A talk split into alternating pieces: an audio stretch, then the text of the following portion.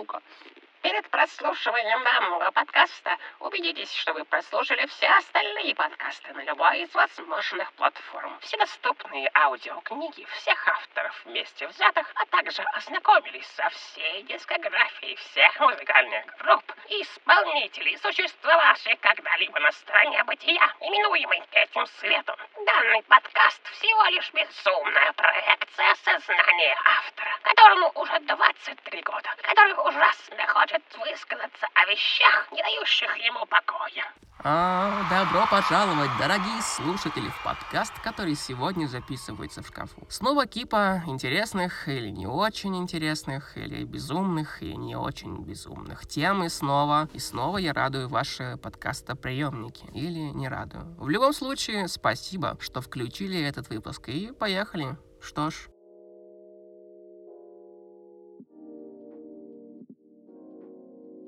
Культуре звукоизвлечения уже хуево туча лет. И за все время существования музыки как явления с ней происходило множество изменений. Никого уже не удивить странным звучанием электрогитары или мастерской игрой гитариста, который потратил половину своей жизни на оттачивание своей виртуозности. Все эффекты будто уже испробованы, и невольно задаешься вопросом, а что делать, если я хочу новые, экспериментальные звуки, которые я еще нигде и никогда не слышал? Но если я навряд ли могу придумать новый эффект для гитары, то может тогда стоит попробовать обработать эффектами другие инструменты, которые вообще, казалось бы, ну никак не сочетаются друг с другом. И так я пришел к невозможному сочетанию в моей голове. Это губная гармошка и дисторшн, или, или фленджер, или другие инструменты вообще. Почему так мало экспериментов с классическими инструментами? Почему пианино также не подрубает комбику и нахуй не разъебывают э, стадионы. И нет, синтезаторы в данном случае не подходят, потому что внутри нет струн и молоточков, как фортепиано, например. И было бы охуеть, как интересно послушать самые разные инструменты со всех уголков этого мира, но с прикрученными к ним эффектами рок-музыки. Тот же самый Самисен был бы охуенно, блядь. Или скрипка с дисторшеном. Просто скрипка с дис... Ну, это вообще невозможно что-то. Для мозга это какая-то слишком сложная задача. Думаю, попробовать накрутить что-то подобное в FL Studio, а потом потом попробовать из этого что-то слепить, похожее хоть как-то на музыку. Может быть, даже в этом и есть продолжение музыкальной эволюции. Некий новый виток, до которого я могу хотя бы попытаться дотянуться своей безумной рукой.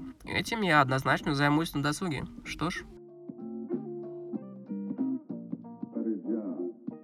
Мне всего 23 года, но я уже так устал от того, что постоянно все забываю, а дел перманентно не в проворот. Просыпаешься ты утром, ищешь по всей квартире рабочие шмотки. С собой нужно взять павербанки, зарядку, наушники, чтобы не задохнуть со скуки на заказах, перчатки, чтобы на электросамокате не отморозить пальцы, балаклаву, покормить кошек. Потом, приехав на работу, там нужно не забыть заполнить акт, выдать себе все через терминал, каждый раз маркировать свою еду, а после работы не забыть зайти в какой-нибудь маркетплейс за тем, что за очеред... блять, в маркетплейс за очередной нужной или не очень мелочью для дома или души. Покормить кошек еще раз, но они об этом, конечно же, неистово напоминают сами. Что-то приготовить, хотя в последнее время я беру готовую еду. Поставить телефон и банки на зарядку. И во все это надо также вплести то, что нужно делать в целом по дому. Например, закрывать стульчак, чтобы коты не открыли для себя ворующий... Э, блядь, сука! Например, закрывать стульчак, чтобы коты не открыли для себя чарующий источник минеральных вод. И не закрывать дверь в туалет, ибо там лоток, и в случае чего отвечать придется стоящей возле двери обуви. Стирать хотя бы раз в неделю вещи и покупать еду, которая кончается по ощущению в тот момент, когда ты идешь с целым пакетом продуктов домой. И чем ближе ты к подъезду, тем меньше в упаковке яиц и кубиков рафинада в пачке. И это еще если не рассматривать форс-мажорные обстоятельства. Когда у тебя хуякс, и экран отвалился в ванной, нужно покупать, ставить новый смеситель, носитель. Но самое страшное — это забыть о социальных штуковинах в общении, взаимодействии с людьми. Как, например, не раздавать непрошенные советы, как это любят делать наши старшие родственники. Или, например, не думать за других и не считать себя самым умным. Потому что, как показывает мой личный опыт, это не приводит ни к чему хорошему, а только раздражает людей и ломает доверие. И, боже, почему меня не учили всему этому еще в школе? Просто насколько мне было бы сейчас легче социализироваться, знакомиться с людьми, поддерживать дружеские отношения, а также налаживать распорядок дня, если бы были новые предметы,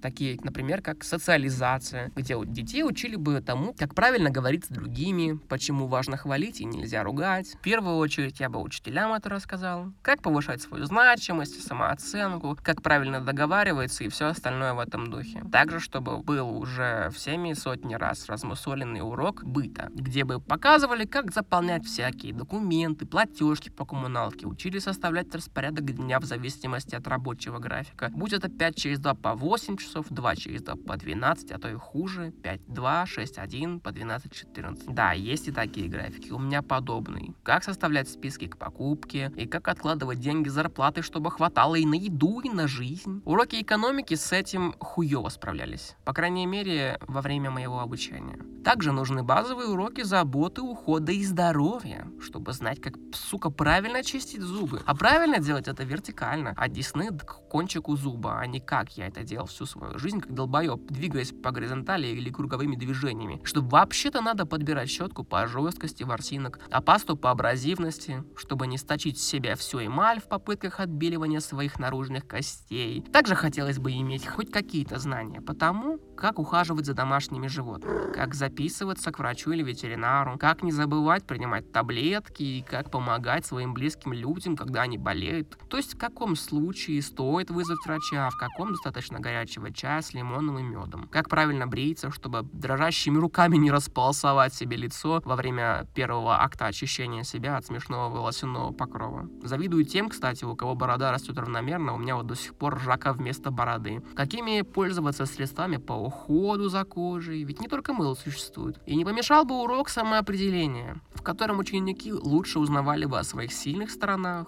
что-то вроде профориентации, но в более широком формате. Ребенок понимал бы, что вот у него есть способности к точным наукам, или наоборот, он тяготеет к гуманитарным наукам, или вообще, может, ему нравится разглядывать в микроскоп мелкие организмы, и он хочет больше знать про насекомых и птиц, чтобы, выбирая предмет для сдачи на ЕГЭ, подростки не прыгали с предмета на предмет, пытаясь определиться, а чем мне эта физика вообще даст. Потому что сейчас я работаю курьером, отучившись три года в технаре, который меня ничего, ничему не научил, и который мне нахуй не пригодился в жизни от слова совсем. А ведь мог бы начать вести подкасты еще пять лет назад, например. Страдают и троечники, и отличники, потому что троечников никто не хочет подготавливать, а отличников зовет к себе на предмет абсолютно, сука, каждый учитель. Еще было бы славно знать, каким профессиям изучение того или иного предмета дает доступ, чтобы не было ощущения, будто физика нужна только для того, чтобы преподавателям физики было о чем рассказывать. Ну, серьезно. И да, пускай для этого, возможно, придется немножко повысить среднее время, проводимое ребенком в школе, или добавить даже еще один класс к уже уже имеющимся 11. Зато дети будут наиболее подготовленными к взрослой жизни, нежели как сейчас отправлять людей в открытое плавание в надежде на то, что один из островов целого океана возможностей окажется точно его, а некоторые так и не могут найти нужный берег. Безусловно, при должном внимании к роликам на ютубе или форумам сети можно найти способ, как устроить свою жизнь комфортно. Но, боже, иногда это так тяжело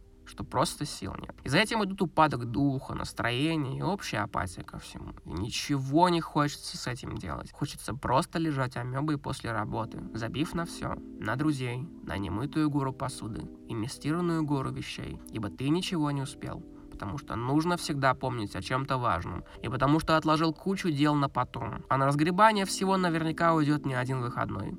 На этой немного минорной ноте я заканчиваю свой бугурт. Что ж,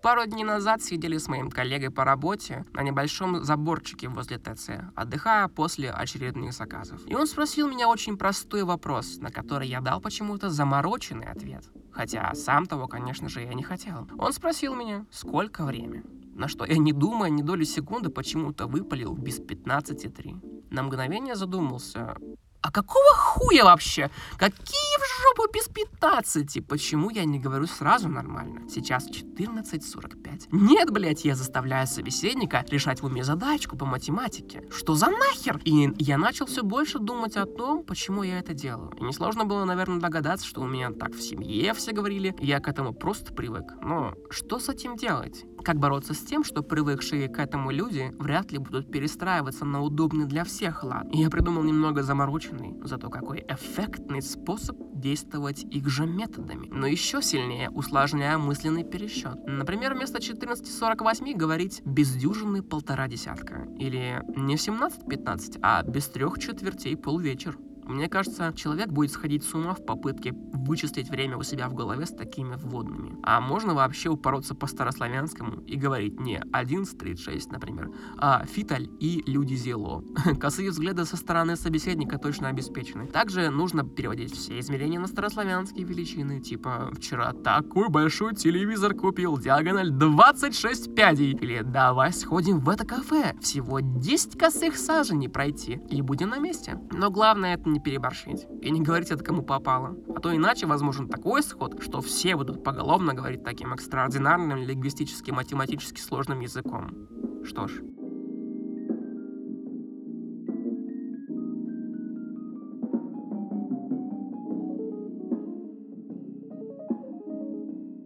Мне по профессии, если курьерство можно таким называть, часто приходится ездить на лифтах на высоту до 27 этажей. я могу вытерпеть почти все. Огромную толпу людей, которая еле вмещается в лифт, так что он чуть ли не стонет от перегруза. Могу вытерпеть кричащих детей молодых матерей, которые не слишком умело успокаивают своих чайлдов из-за неопытности или общей усталости от материнской участи. А также терплю пристальные взгляды со стороны кого бы то ни было, ибо моя внешность привлекает людей, и в частности всем почему-то интересно узнать за булавку у меня в ухе. Что она означает? И вообще, зачем она мне нужна?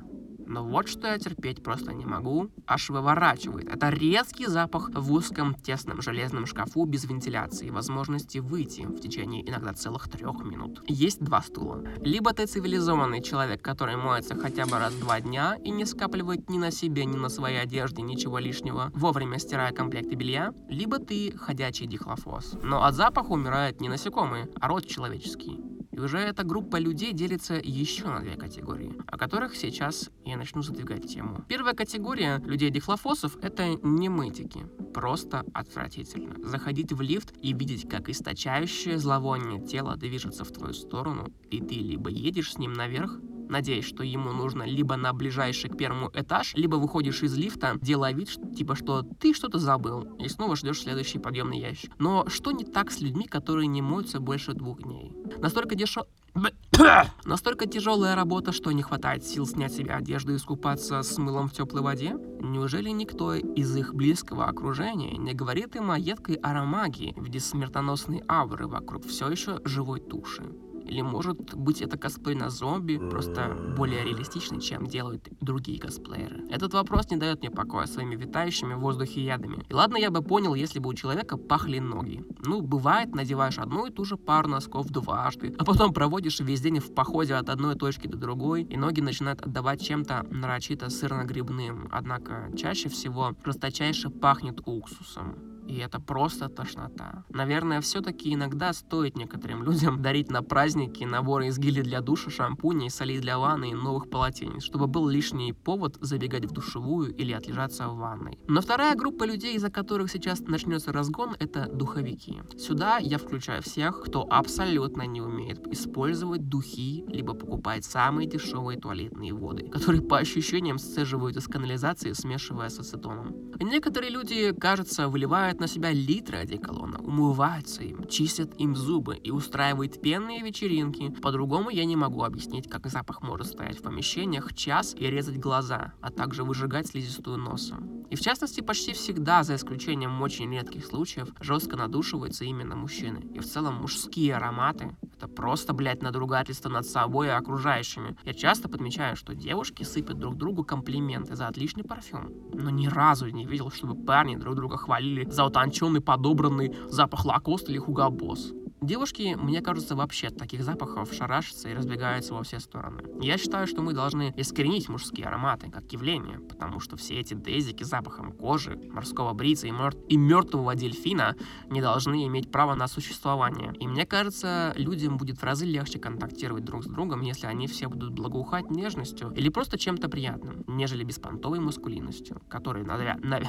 которую навязывает любая базовая реклама Old Spice. От этого накачанного темнокожего этого парня буквально воняет типичным патриархатом, как в Барби Грета Гервик. Просто вспомните эту ебучую разлетевшуюся фразу «Да, я на коне. Я хочу жить в мире, где от людей пахнет клубничной карамелью, корицей, фруктами, цветами, но явно не миксом мочевины со спиртом. Что ж,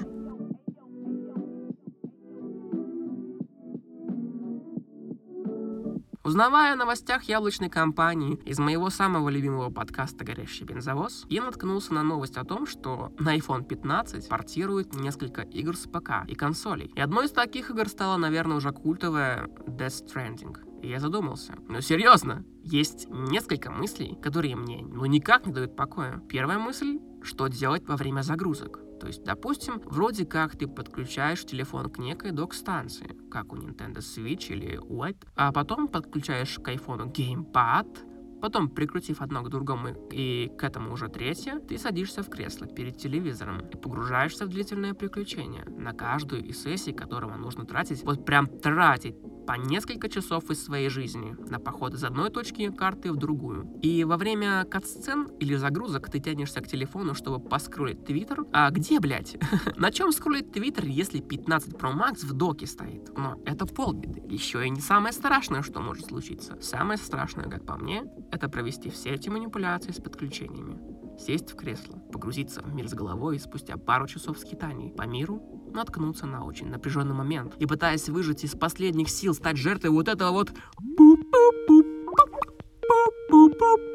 вот как в такой ситуации не разъебать геймпад, швырнув его от злости в стену? Ну это просто как вообще? Да, наверное, возможно, в целом можно будет и не подключать iPhone к доку и вообще играть без геймпада на экране смартфона. Но это что, блядь, тогда будет? Это будет 4 часа безудержного усаживания зрения в нули? Как можно играть в игру от третьего лица, требующую от тебя колоссального терпения на экране, который меньше, чем у того же Switch Lite? Я это себе не представляю. Ну, допустим, вернемся к доку. Кто из вас готов отказаться от звонков и сообщений и вообще какой-либо связи с внешним миром на 4 плюс часа? А как гуглить прохождение, если ты где-то застрял и не можешь понять, куда идти или где нужно искать что-то? Брать с собой iPad или ноут? Нет, спасибо, я не голодный. Что ж,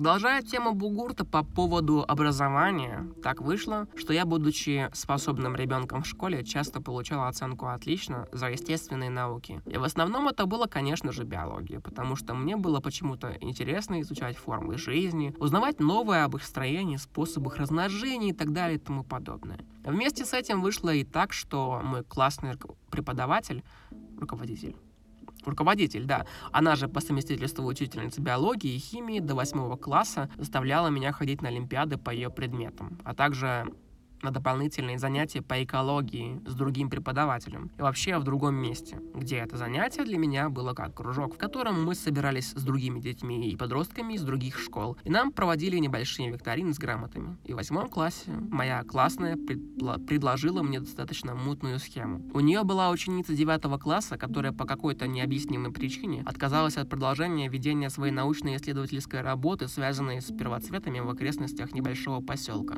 Первоцветы, если что, это самые первые цветы, которые можно наблюдать с наступления весны. И так вышло, что никто, кроме меня, не мог больше продолжать эту работу. Но если та девочка делала всю работу самостоятельно под руководством преподавателя, то мне эту диссертацию всучили уже готовую, где я не делал ровным счетом ничего. От меня требовалось только лишь прочитать то, о чем говорится в этой работе на большую публику, в залах на несколько десятков или сотен человек. Конечно же, я не очень хотел соглашаться на данную авантюру, но я был заинтересован тем, что меня ждет, и не ожидал того, что продвинусь с этим хоть на какой-то уровень. Мне казалось, что я быстро слечу, меня просто выкинут из отборочных этапов. Но, как оказалось, либо все делали примерно то же самое, что и я, просто брали уже готовую работу, которую им давал преподаватель, и которую он сам делал, и либо все остальные участники этих малых академий наук были не слишком сильны в логическом мышлении. Потому как после рассказа о работе э, судьи задавали вопросы. А почему у вас это и это, а то, да, все. В общем, я попал на третье место по району, на первое по городу и на второе место по республике, что является достаточно высоким результатом данных мероприятиях. Парень, которому дали на руки готовый материал, просто рассказал его, ответил на несколько вопросов, до которых можно было додуматься логически, и занял высокие места. Несправедливо, подумаете вы. Конечно, несправедливо. Я сам это осознавал, но мне уже было интересно, к чему это может привести в итоге. Между отборочными этапами у меня случился небольшой конфуз, и мне нужно было срочно успеть на какую-то олимпиаду или викторину, я уже не помню. Э, и тогда я не успел на автобус, э, начал звонить класс руку, она сказала идти в школу, и меня в итоге довезли на машине, сказав, что все в порядке, типа с кем не бывает, а уже на следующий день в школе у классной, видимо, сорвала колпак. И она решила меня перед всем классом отчитать и пристыдить за мою безответственность. Чтобы вы понимали, я жил в 7 километрах от школы, и не от меня зависело, как скоро я доберусь, доберусь на автобусе до точки, так сказать, обучения. И в итоге это дало побеги для того, чтобы я участвовал в данной самодеятельности намного меньше. Нет, как будто мне это надо было больше всего. Мне эти бумажки в итоге так ничего не дали по факту. Просто мусором лежат у меня в какой-то папке дома в Уфе. И вот случается роковой день X. X. Роковой день X. Меня, как и других детей, участвовавших во многих э, подобных мероприятиях, вроде Олимпиады малых академий, пригласили на главное награждение которая проходила в каком-то кинотеатре, после которого нам давали возможность бесплатно посмотреть какой-то русский фильм про пилота пассажирского самолета. Нас по очереди поименно звали на сцену, олимпиадникам дарили грамоту, а академикам выдавали пластиковую карту, запакованную в, стек... Э, в деревянную рамку под стеклом и номиналом 500 рублей в магазин электроники, чтобы, видимо, купить себе на эти деньги какую-нибудь приблуду тип для компьютера. В общем, такую карту выдали и мне. И на тот момент я подумал, что это лучше, чем одна грамота, которая у меня будет просто лежать без дела. Довольный тем, что меня вроде как похвалили, и в первый раз в жизни подарили на награждение хоть что-то ценное, я поехал домой. Дома я, конечно же, показал эту рамку с карточкой всем родственникам. Мне сказали, что я молодец, а потом я подумал, э, ну не буду же я эту карту держать, держать под стеклом. Надо бы ее обменять на что-нибудь, например, на мышку или клавиатуру. Благо на то время за эти деньги можно было себе позволить подобные девайсы. Я начал разбирать рамку, вынул стекло, достал оттуда карточку, а потом перевернул ее, начал читать и так сильно расстроился, что с тех пор я никогда не ходил ни на какие олимпиады. Карточка оказалась просроченной аж на два года. И, и тогда я подумал, ну ладно я, да, которому работу всучили уже готовую. Но ведь есть дети, которые действительно делали исследования, доклады и отчеты, чтобы в итоге прийти на награждение, где тебе с улыбкой в лице протягивают рамку с клеенной картой, которая оказывается с истекшим сроком годности. И ничего ты с этим сделать не можешь. Я не думаю, что кому-либо еще захочется снова участвовать в подобных проектах, зная, что твои старания не просто не оценят, а буквально высмеивают. А, и вот к каким мыслям я пришел. Во-первых, я считаю, что преподаватели, которые делают работу за своих учеников, стоит как-то наказывать, потому как это мошенничество на ровном месте. Не знаю, является ли грамота хоть каким-то документом, а, но мне кажется, пора уже все-таки их сделать таковыми, чтобы у преподавателей возникло меньше желания обмануть систему образования. Ибо учителю, конечно же, в радость в конце года получить награду лучшего преподавателя. В общем, с этим точно нужно что-то делать. Потому что обычным детям в итоге становится очень трудно пробивать себе путь к научным достижениям. А во-вторых, я считаю, что, наверное, пора отменить эти сраные грамоты, сертификаты и дипломы и заменить их на что-то более ценное. Эти куски макулатуры, коих у меня за 20, о, блядь, коих у меня за 9 классов скопилась целая кипа, мне ни разу в жизни не пригодилось. И я ни разу не доставал их, и более того, никогда никакой гордости за, меня, за себя они во мне не вызывают. Я не могу ни перед кем, и не мог даже в школьные годы пофлексить сертификатами за русский медвежонок. Ну, серьезно. Это самая бесполезная вещь в моей жизни. Куда круче было бы, если бы выдавали, как, как спортсменам, медали с красивой чеканкой. Или что-то, что может принести пользу в обучении. Какую-нибудь умную колонку, умные часы, какой-то клевый мерч, настольную лампу, наушники. Ну, в общем, все, что действительно пригодится в будущем. И не только при поступлении в ВУЗ, а и при дальнейшем познании наук. Что ж,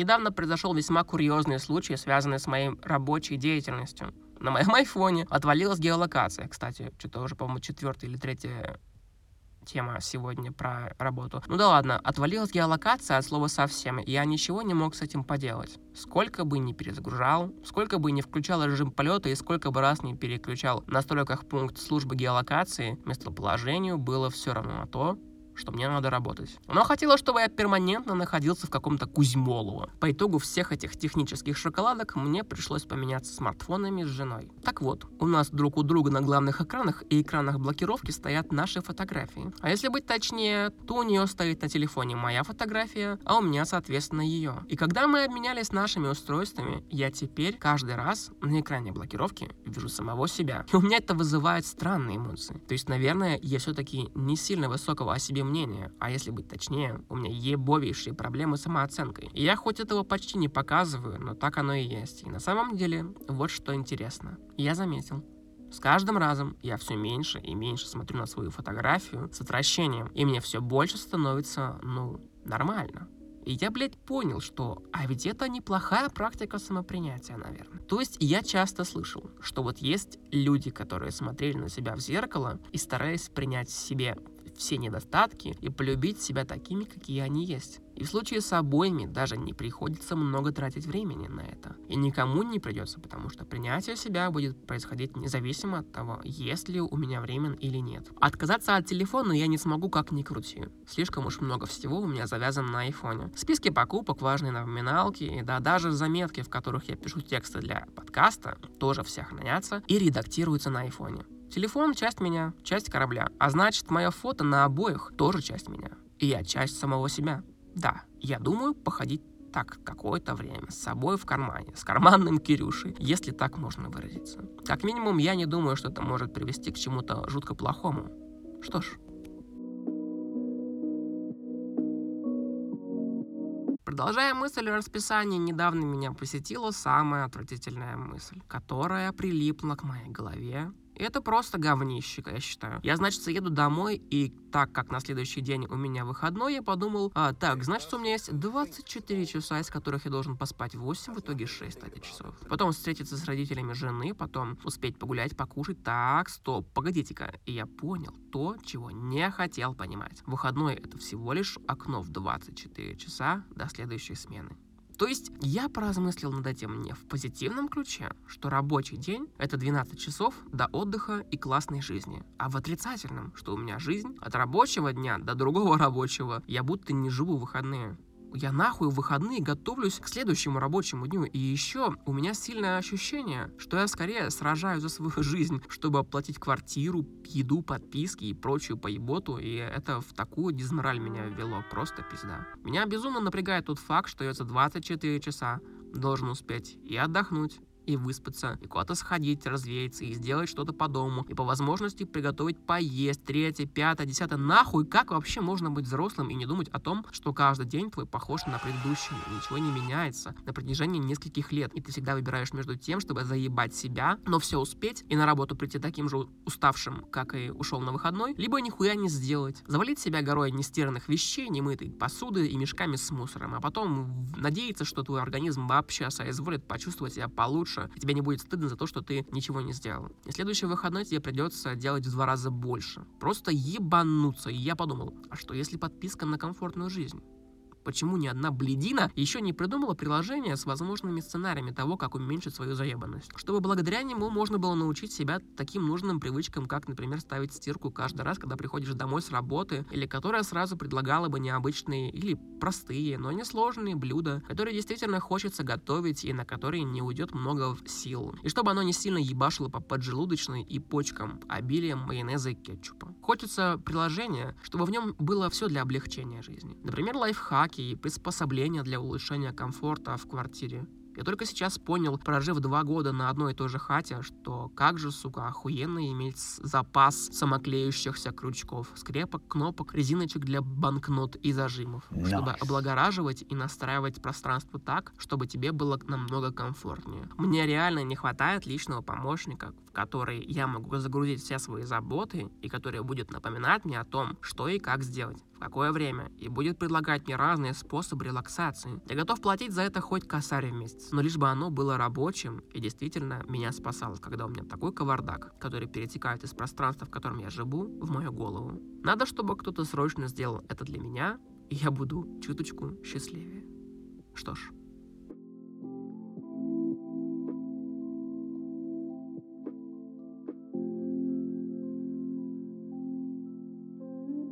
Еще одна возможность для эпизода сериала «Альманаха странных историй». Женатая пара Сэма и Клэр Тейлор проживает в Портленде, штат Орегон. Или Саша, Клара, э, Титовые из Новосибирска. Насрать. Уже пять лет, и все у них идет сравнительно не очень.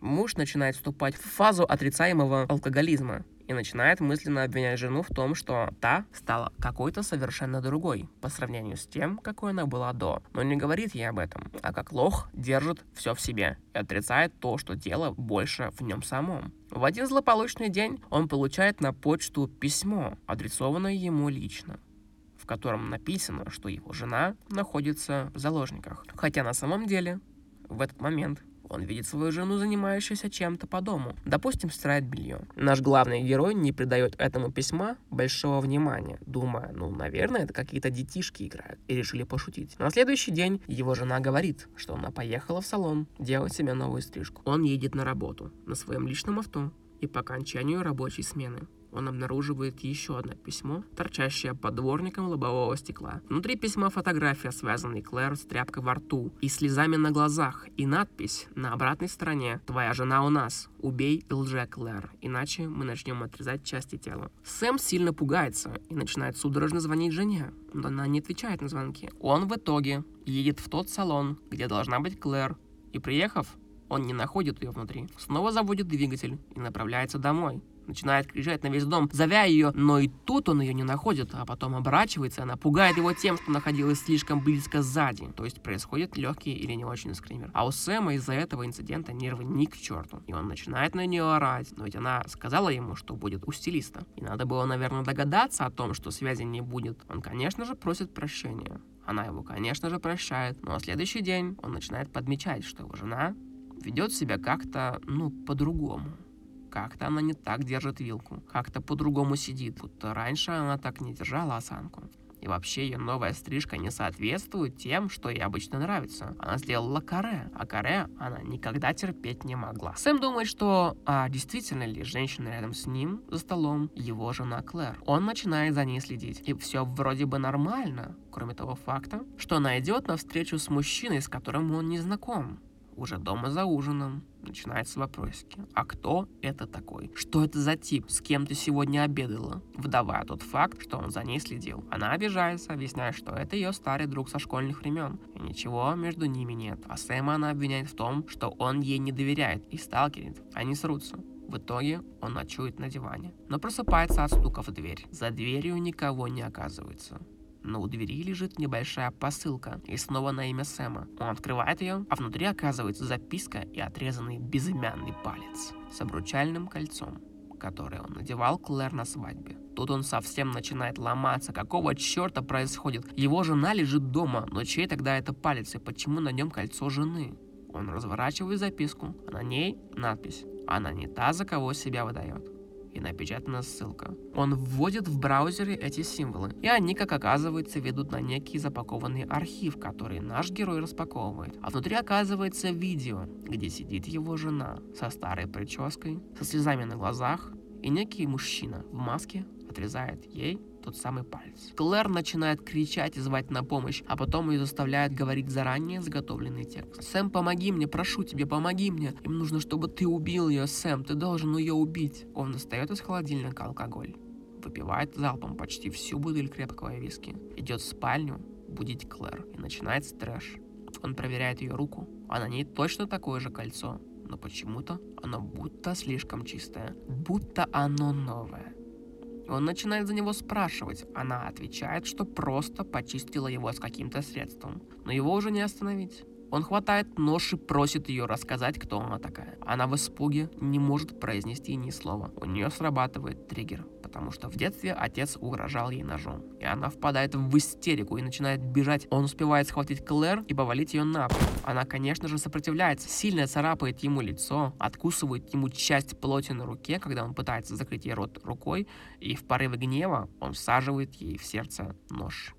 Она скончалась практически мгновенно. Сэм начинает думать. Думает, что делать дальше. И тут его размышление прерывает СМС. В сообщении написан какой-то адрес складского помещения. Он быстро прячет тело в подвале дома или в гардеробном шкафу, например, затолкав большие черные мусорные мешки и замотав скотчем. Дальше он едет по указанному адресу, находит заброшенный склад с навесным замком, который он взливает инструментами из машины, а внутри оказывается Клэр. По крайней мере, та, которую он видел в ролике. С той же прической и отрезанным пальцем. Он подбегает к ней, развязывает ее, вытаскивает изо рта тряпку и начинает пытаться с ней поговорить. Но она вместо внятной речи начинает мычать и открывать рот, издавать странные звуки, и Сэм думает, что это из-за того, что она испытала шок от произошедшего и вызывает полицию и скорую чтобы помочь жене прийти в себя и понять, кто сотворил с ней это. У полиции, конечно же, возникают вопросы, и они начинают подозревать в отрезанном пальце Сэма, на что тот пытается отнекиваться, но его все равно берут под стражу.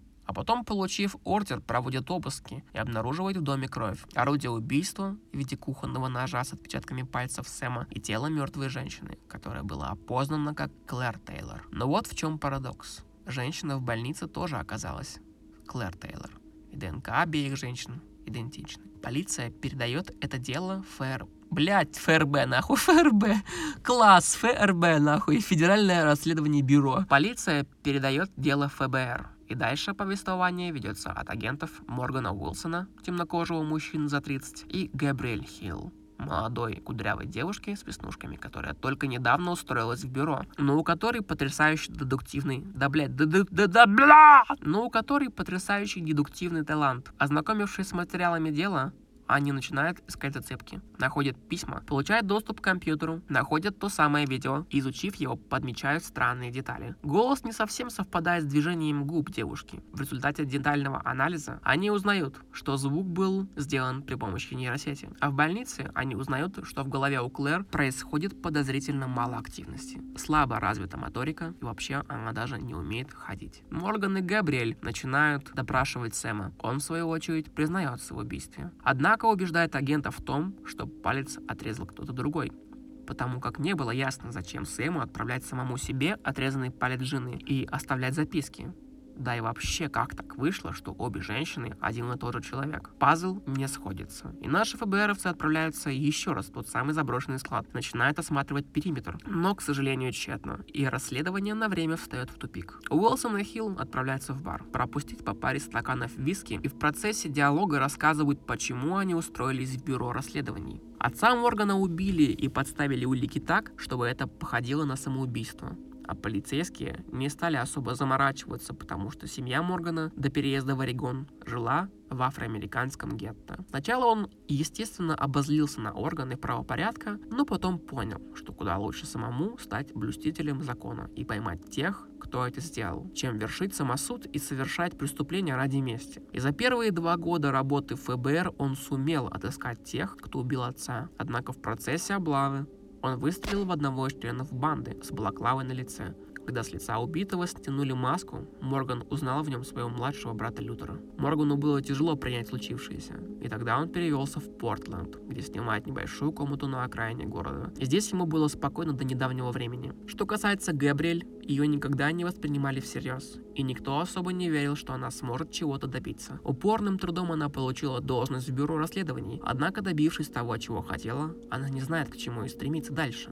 И стоит ли? Ведь она больше всего старалась доказать свою целеустремленность именно отцу, который умер за несколько дней до того, как она получила место на новой работе. Всю следующую неделю они стараются найти новые зацепки по делу, но ничего не меняется до тех пор, пока в больнице не умирает Клэр. Вскрытие показывает, что смерть произошла произошла из-за инсульта, так как сосуды мозга оказались очень тонкими и просто-напросто лопнули. Но также в лобной кости черепа обнаружили нечто напоминающее небольшое клеймо в виде буквы R и еле видимое число 0041. Морган и Габриэль начинают искать, что это может быть за клеймо, и находят точно такую же картинку на сайте закрывшегося стартапа по клонированию домашних животных, на котором также висит большими буквами слоган «Жить много раз». На сайте указан адрес конторы, по которому они и направляются, но, конечно же, там ничего не находят. Пустое подвальное помещение затопленная водой, заваленная кипами бумаг, старыми компьютерами без жестких дисков и прочей, скорее, офисной бельбердой. Никакой лаборатории и не пахло. По крайней мере, теперь. Ничего конкретного, что могло содержать в себе имена, телефоны и какие-либо подробности не осталось. Имя хозяина компании узнать удалось, но в базах данных человек числится пропавшим без вести. Маркус Миднайт. Темноволосый белый мужчина, около 40 лет, занимавшийся биологическими исследованиями. Какими именно, не уточняется. Все остальные данные будто бы кто-то стер. Всеки в сети, в сети нахуй. В сети агенты начинают искать больше подобных слоганов и запросов по типу продления жизни, клонирования и другие подобные. Ничего, кроме статей на Википедии, они не находят, пока на почту Хилл не приходит письмо. Хотите обезопасить себя от смерти? Говорится в письме, и если да, то заполните анкету. Имя, фамилия, телефон и адрес проживания. Они заполняют все от имени Габриэль и видят на экране «Спасибо, ваша заявка находится в обработке». На следующий день, по пути на работу, какой-то улыбчивый мужчина в автобусе нечаянно царапает ее по руке и быстро исчезает в неизвестном направлении. Хилл не сразу понимает, что произошло, но замечает у себя на руке еле заметную красную точку. В этот же вечер на почту приходит ответ с указанием адреса, куда ей нужно приехать в указанное время. Она договаривается с Уилсоном, чтобы тот был рядом, если что-то вдруг пойдет не так. Габриэль и Морган приезжают на указанный адрес.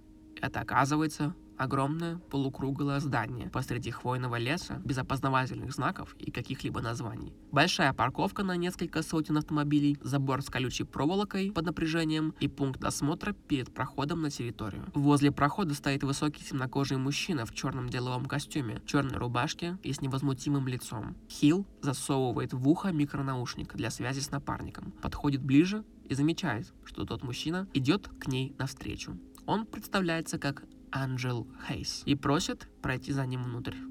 Некоторое время спустя связь с Габриэль пропадает. Вот такое получилось начало этой истории. Что ж, спасибо, что прослушали этот выпуск до конца. Сделайте с этим подкастом то, что придет в голову. Посоветуйте его друзьям, знакомым, уличным кошкам и собакам. Распечатайте обложку и скупайтесь с ней в горячей ванне. Или смойте ее в унитаз. Снимите реакцию с объективной оценкой или запишите жесткий дис на этот выпуск, чтобы все знали, какой вы пиздатый.